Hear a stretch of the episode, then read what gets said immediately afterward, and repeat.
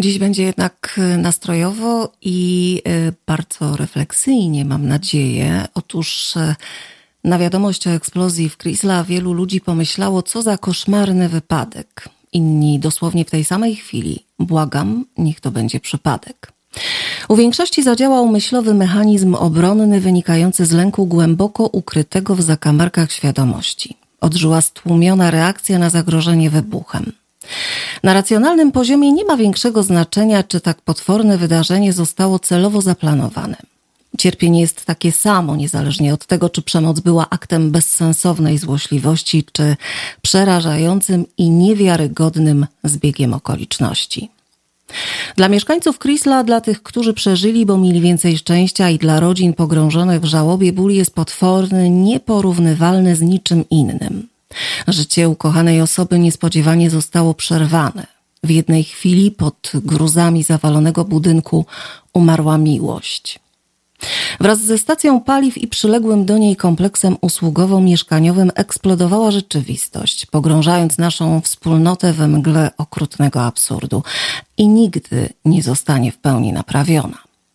Bo kiedy w nieoczekiwany, okrutny sposób tracisz dziecko, rodzica czy współmałżonka, resztę życia spędzisz poszukując odpowiedzi na pytanie, dlaczego akurat ciebie to spotkało, i pewnie nigdy jej nie znajdziesz. Kiedy w grę wchodzą ból i cierpienie, żadne, nawet najbardziej logiczne wyjaśnienia nie są w stanie zaspokoić naszego umysłu i uspokoić emocji, które nami targają. Odbijamy się od ściany do ściany, czując bezsilność, bo nie potrafimy wytłumaczyć czegoś, co jest niepojęte i niewyobrażalne.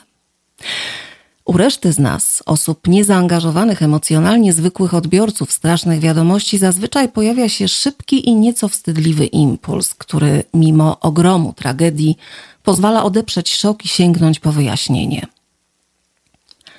Im bardziej niezrozumiałe wydarzenie, tym większy głód zrozumienia. Często tłumimy strach przed niewyobrażalnym, sprawiając tym samym, że wydaje się on w pełni wytłumaczalny. Znamy z historii epizody będące ogniwami w długim łańcuchu świadomej przemocy. Ta wiedza uruchamia mechanizm zrozumienia istoty tego, co w danej chwili wydarzyło się naprawdę. Ofiary wybuchu bomby na Talbot Street w Dublinie w roku 1974 czy na Market Street w Omagh w 1998 były absolutnie przypadkowe. Główną rolę odegrał pech, niewłaściwe miejsce i czas. Dokładnie tak jak o 3:20 w miniony piątek na stacji Apple Green w Creeslough. Istnieje wiersz, drodzy Państwo, wielki i okrutny, autorstwa wybitnej poetki Wisławy Szymborskiej pod tytułem „Terrorysta on patrzy”. Z bezpiecznej odległości obserwuje bar, w którym dopiero co podłożył bombę. Śledzi idącą ulicą dziewczynę z zieloną wstążką we włosach. Po chwili przejeżdża autobus i traci ją z oczu, i teraz nie wie, weszła do baru czy nie. Dowie się, kiedy będzie już po wszystkim. Drodzy Państwo, dla wielu dorosłych Irlandczyków, którzy pamiętają mroczne wydarzenia z przeszłości, ten bar może być dworcem autobusowym w Belfaście lub pubem Mulberry Bush w Birmingham. Natomiast dziewczyna z zieloną wstążką może być jedną z tysięcy osób, które znalazły się w niewłaściwym miejscu o niewłaściwej porze. Przed laty za okropną przypadkowością kryła się intencja. To nie były eksplozje, lecz detonacje. Wtedy irlandzkie społeczeństwo w okrutny sposób zostało skonfrontowane nie tylko z ohydną anarchią samych wydarzeń, ale także z podłością i zimną kalkulacją zabójców. Dla bliskich nie ma nic gorszego niż nagła i gwałtowna śmierć ukochanej osoby. Dziś tkwimy pomiędzy dwoma rodzajami szaleństwa, jednym ponurym, instynktownym, drugim chłodnym i wyrachowanym. Zostaliśmy uwięzieni między nimi na psychicznej ziemi niczyjej. W chwili, kiedy nadeszła tragiczna wiadomość z Creeslough, ci, którzy wciąż mają w pamięci ową straszną dezorientację, mogli poczuć, jak narasta nieproszona i niechciana. Zanim tak naprawdę zdążyliśmy pomyśleć, zanim zdążyliśmy ogarnąć to wszystko, pojawiła się obawa, że być może ktoś zrobił to z rozmysłem. Wielu Irlandczyków nie zdawało sobie sprawy, że na dźwięk słowa „wybuch” instynktownie zareaguje modlitwą „Boże, proszę, niech to będzie przypadek”. Samo słowo wybuch w irlandzkim kontekście przywołuje ponure skojarzenia z przeszłości. W pewnym sensie to haniebne, ponieważ wydaje się umniejszać okropność tego, co wydarzyło się na stacji benzynowej w Creeslough. Sugerując, że ta tragedia jest mniej straszna, bo niezamierzona. To oczywiście nieprawda. I mimo ogromnego szoku połowa naszej populacji odczuła ulgę na wiadomość, że był to tragiczny przypadek. My wciąż nie wiemy jeszcze na pewno, co spowodowało wybuch, ponieważ śledztwo trwa, ale już na tym etapie wykluczono udział osób trzecich i jedną z przyjętych wersji jest oczywiście wybuch gazu.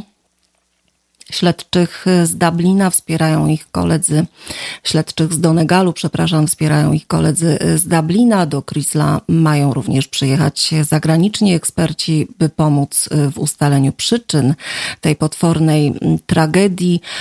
Gruz, elementy konstrukcji, to wszystko zostało zebrane i złożone w jednym miejscu na sąsiednim kempingu i teraz ten materiał jest bardzo dokładnie sprawdzany.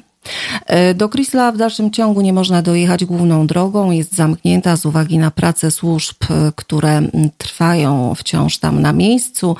No i cóż, mamy nadzieję, że niebawem dowiemy się, co tak naprawdę tam się wydarzyło. Tymczasem cały tydzień upłynął pod znakiem pogrzebów i żałoby. We wtorek pochowano dwie pierwsze ofiary, 24-letnią Jessikę i 49-letniego Martina. W środę odbyły się kolejne pogrzeby już z udziałem prezydenta Irlandii Michaela D. Higginsa. Nie inaczej było wczoraj, kiedy żegnano 49-letnią Martinę Martin, matkę czwórki dzieci. Tego feralnego dnia pracowała w sklepie. Po południu żegnano Leonę Harper, 14-latkę, którą mama po szkole przywiozła do koleżanki i Leona to ta dziewczynka, która weszła do sklepu tylko po to, żeby kupić lody. To są takie momenty, kiedy człowiek naprawdę wstrzymuje oddech, bo uświadamia sobie, że to przecież mogłem być ja. Idealnie tu pasują słowa księdza Jana Twardowskiego: spieszmy się kochać ludzi, tak szybko odchodzą.